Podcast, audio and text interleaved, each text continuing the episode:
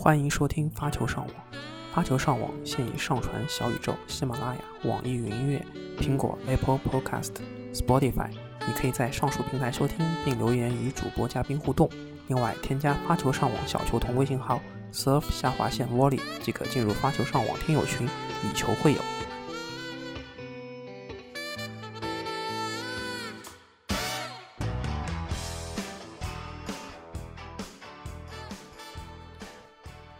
大家好，欢迎收听新一期的发球上网。因为上海的疫情，我也是去了一次这个方舱医院，然后的话，上次的收音的情况也不是很好。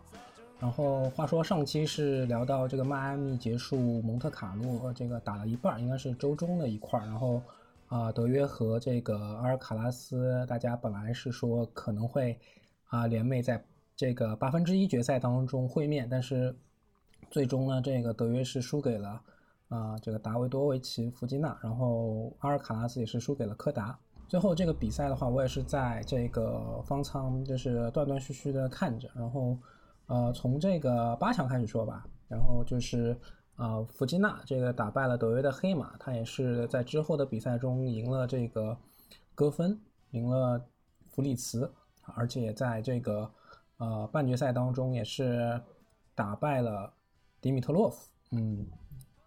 那这最后是在决赛的话是惜败给了这个最后的冠军西西帕斯。那西西帕斯也是蝉联了这个蒙特卡罗大师赛的冠军。去年他也是拿到了这个蒙特卡罗大师赛的冠军。西西帕斯他在这个半决赛当中也是呃比较轻松的击败他这个老对手二号种子兹维列夫。啊，兹维列夫他是啊十六强是打败了布斯塔，然后。然后他这个八分之一决赛，对，是八分之一决赛的时候是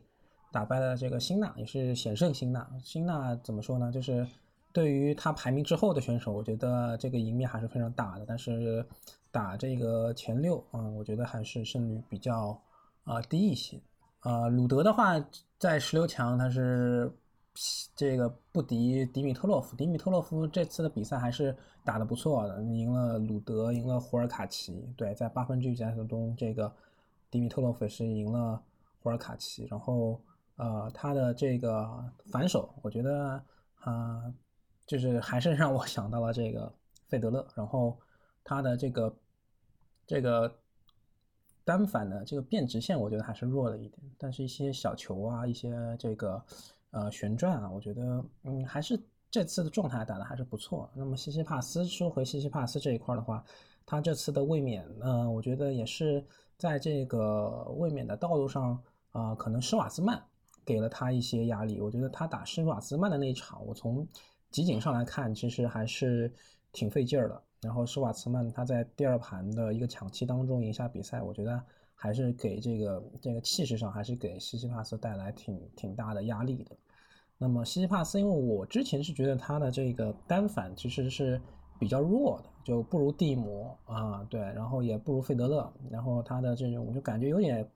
呃软绵无力吧。但是但是这次的话，就是说让我知道红土场除了这个球速啊球质之外，可能一些旋转，就是西西帕斯他的这个球弹地之后，他的单反这个弹地之后的变化。球速的这个旋转，我觉得还是呃挺有这个变化的，所以很多人可能对他这种球风不是很适应。包括西西帕斯的正手还是一如既往很给力。对，就是西西帕斯他的这个单反，我觉得可能之后还还有很多这个可以进步的空间吧。然后，但是他现在的一些旋转、一些变化，然后结合一些小球和上网，其实他的手段还是相比这个在决赛中可以看到，还是相比弗吉纳会多。多很多，然后弗吉纳的话，我觉得这一次，呃，打的也还算是不错的。然后他也是在这个，呃，红土，我觉得是不是西班牙球球员他们这个红土的天赋都会点的比较多，呃，然后还是期待他之后的比赛里的发挥吧。嗯，那四月十一号到四月十七号期间的话，这个除了男子的这个蒙特卡洛的这个主要比较重要的大师赛之外呢，啊，WTA 这边是有这个举办比利简金杯。啊，那么我们中国队也是有参与的，然后以这个王强这个领衔的这个我们中国金花的这个军团，就是说这次的比赛也是晋级到了这个呃之后的附加赛啊，需要在这个附加赛当中厮杀去呃获胜的球队可以去晋级这个世界一组。那么像波兰队、捷克队、哈哈萨克斯坦队、啊意大利队、西班牙队、美国队、加拿大队，他们是已经进入了决赛圈啊。那我们中国队也是要跟接下来这个日本队、阿根廷队、巴西队、克罗地亚队、法国队、德国队、英国队、匈牙利队、荷兰队啊，匈牙利队、荷兰队、罗马尼亚队和这个斯洛文尼亚队去在这个附加赛当中进行厮杀。然后我们。中国队在这个联合会杯还没有改名为这个比利简金杯之前呢，最好的成绩是2008年的世界组的四强。当时我们这个中国队是兵强马壮啊，由这个李娜、郑洁、彭帅、燕子组成。他们在这个呃击败这个法国队之后，获得了这个联合会杯的四强。所以这一次的比赛，呃，就是在之后的赛程当中，可以看看他们会不会有更令人惊喜的进步。然后上周的话，就是从四月十八号开始到这个四月二十四号，啊，也是这个 WTA 跟 ATP 也是在这个呃两个城市有两个不同的分站赛。那么在这个 ATP 的话，在贝尔格莱德，也就是德约的老家乡，啊，有个二五零的分站赛。然后呃 ATP 五百这一块在巴塞罗那也有一个这个啊分站赛啊，在这个 WTA 这一块的话是。斯图加特站和伊伊斯坦布尔站，那斯图加特是五百，然后伊斯坦布尔是二五零的一个比赛。那先看这个德约这一块儿，德约因为要回这个家乡，我不确定是不是德约很少参加这个同时一时间的这个巴塞罗那站，因为这个贝尔格莱德的这个分站赛应该也是他的啊，好像是他弟弟做这个赛事总监，就是相当于是一个家族企业吧，就搞的一个赛事，所以。啊，德约他是第一轮轮空，第二轮是面对杰雷，然后这个啊看这个比分，其实第一盘失利之后，也是通过了后两盘的一个抢七，然后啊在这个第三轮面对之前跟这个啊阿尔卡拉斯打的难解难分的这个凯兹曼诺维奇啊，凯凯兹曼诺维奇的话，呃他跟德约的比赛，我觉得也是挺令令挺令人期待的。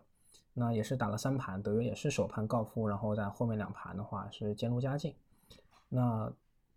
接下来德约科维奇他是在这个决赛中面对的是二号种子卢布列夫，卢布列夫也是在半决赛也是啊比较轻松的打败了福格尼尼。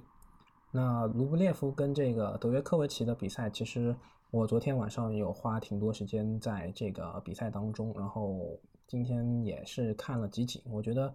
呃，德约可能还是在赛后透露，他之前是有得过一种病毒，但他说不是新冠。那具体是什么，他也没有透露。就是对于他这个体能恢复上面会有一些困难，所以他之前打弗基纳的这个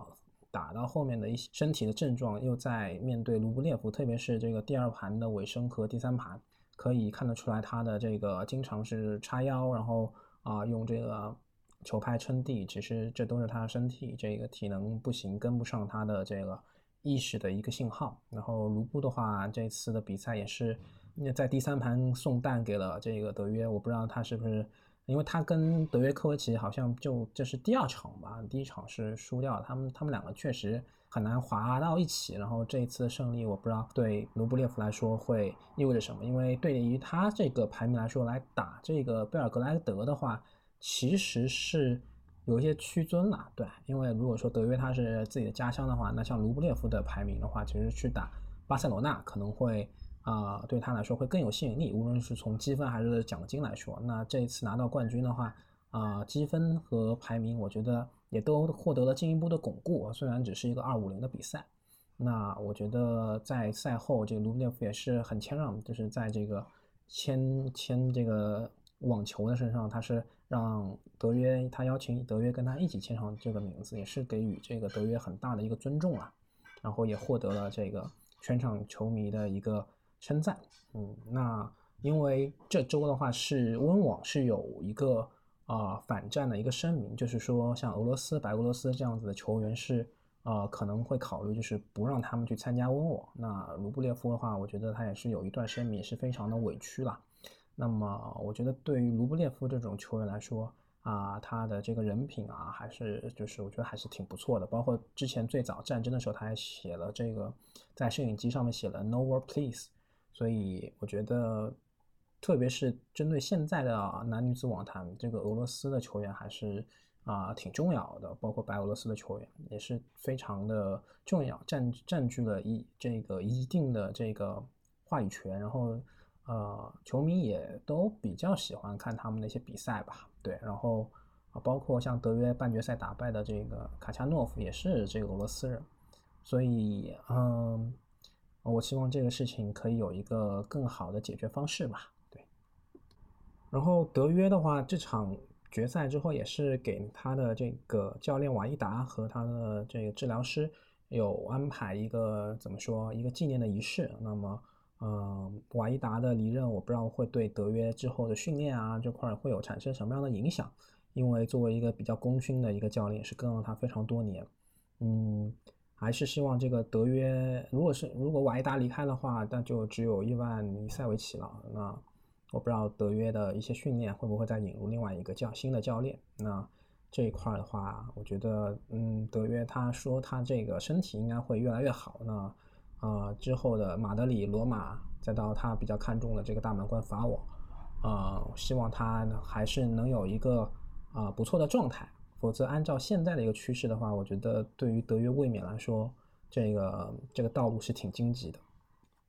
然后呢，说完这个贝尔格莱德，我们转移视线来到这个巴塞罗那。巴塞罗那站的这个比赛，然后去年的冠军纳达尔他是因伤，然后他说可能会在马德里这一站复出，我不知道什么时候会有些冒险，可能肋骨骨折的话，罗马这一站复出，我觉得会对他来说更保险一些。那马德里的话。呃，我觉得还是会有些冒险。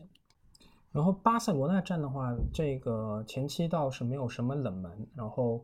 然后八强的时候是西西帕斯，他是面对了这个，他是作为赛事的一号种子，面对阿尔卡拉斯，然后打了三盘不敌阿尔卡拉斯。我觉得这个西西帕斯他的球风还是被阿尔卡拉斯克的挺死的。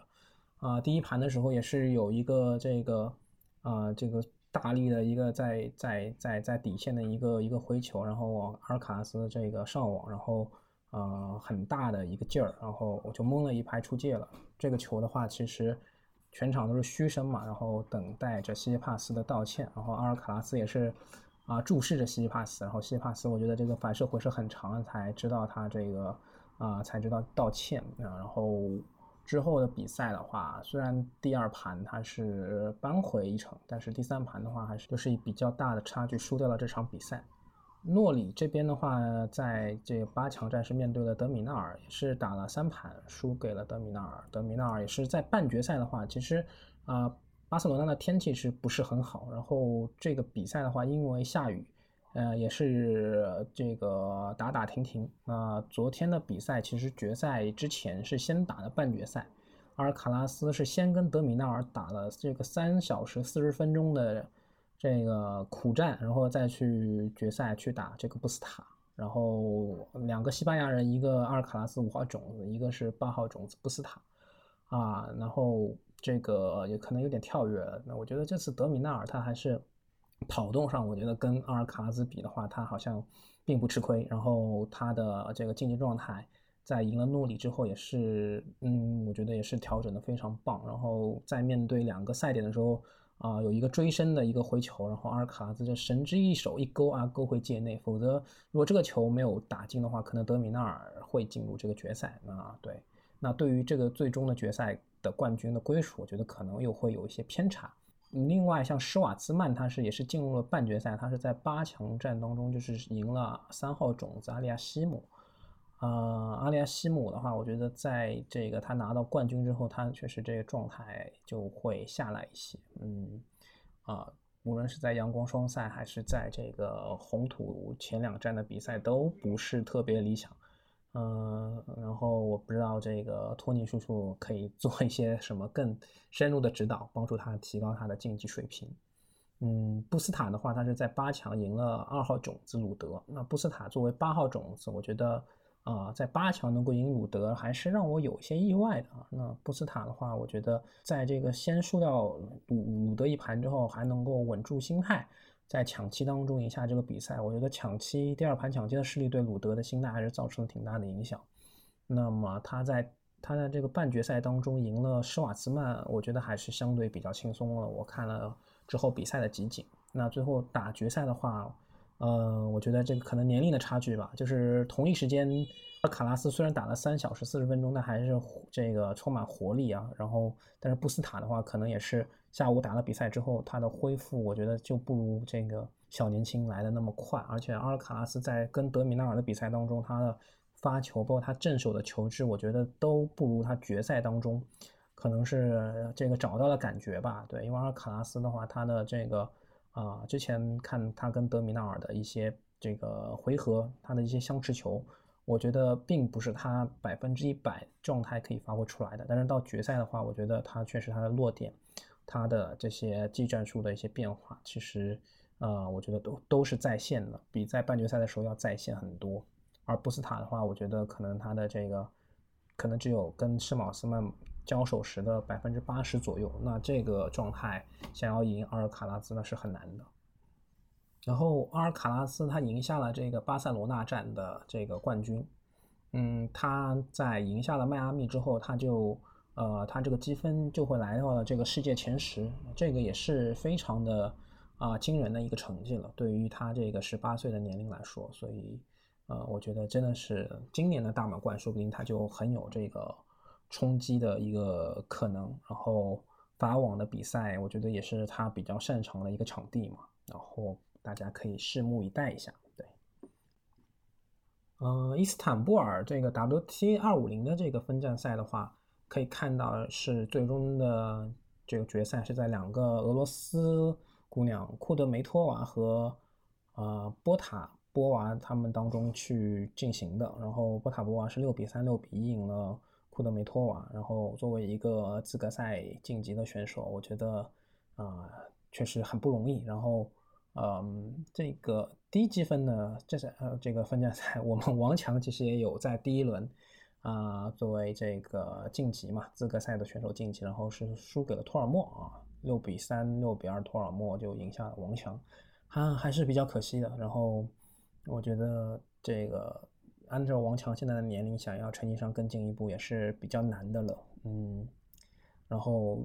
这个分站赛二五零的分站赛啊，决赛也是两个俄罗斯姑娘，我觉得也是挺说明问题的了。所以如果真的像我之前说的温网要禁赛的话，呃，其实对于球员本身，对于球迷都是一种损失。那么再说到这个 WTA 五百站的斯图加特站，昨天晚上我是看了这个直播，然后是决赛是斯维泰克啊，伊嘎是跟这个萨巴伦卡啊，伊嘎是一号种子，萨巴伦卡是三号种子，然后他们在决赛的话，呃，不出意料啊，这个伊嘎是两个六比二啊，这是非常伊嘎的决赛的比分，他在一决赛就越猛嘛，然后。啊，这次的比赛我觉得伊嘎也是非常具有统治力的。他除了在跟这个拉杜卡努的比赛和，啊，这个跟这个萨姆索诺娃的半决赛当中，可能是遭遇到了对方的一些挑战吧。然后这个比分不是什么六比零、六比一这种特别悬殊的比分，对。啊，拉杜卡努是坚持了，呃，坚持了挺长时间的，然后以两个六比四收尾。然后奶茶娃。啊，这个萨姆索诺瓦甚至是第一盘，对吧？赢下了这个抢七当中赢了斯维泰克，所以我觉得，啊，萨姆索诺瓦她当当时第一盘的球质，我觉得这个姑娘球质很好啊，对她的这个回球，正手的回球球质是很重的，但是我觉得还是缺乏一些变化，这点也跟萨巴伦卡也是一样，就是萨巴伦卡她虽然在之前打这个，呃，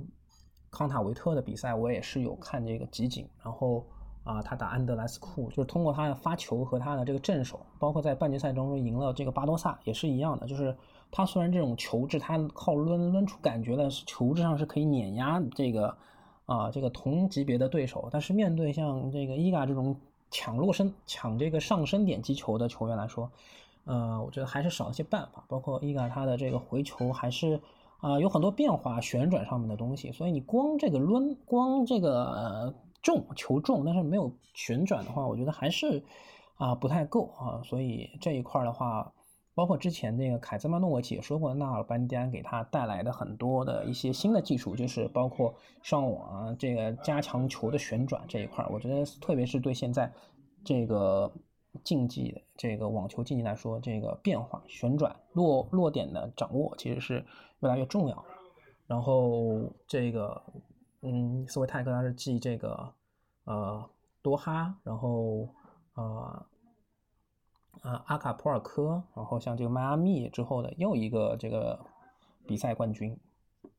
哦，今年这个伊嘎斯瓦泰克他已经拿到了多哈、阿卡普尔科、印第安维尔斯、迈阿密和斯图加特，哇，这这五个分站赛的一个冠军了。这积分包括他这个啊，他的这个决赛的这个比分啊，都都能出现这种六比零、六比一、六比二这样比较悬殊的一个。差距，我觉得，嗯，他这个做了这个巴蒂退役之后，他这个世界第一就是这个位置坐的非常稳。然后这个大满贯，今年法网啊，包括这个美网啊，温网，不知道他这个草地的水平是怎么样的。嗯，所以接下来的三个大满贯，我觉得他都是一个非常非常热门的一个冠军候选人。然后说点场外的消息，那么莎拉波娃她是在三十五号生日的当天宣布自己怀孕的消息啊，这个就恭喜玛利亚。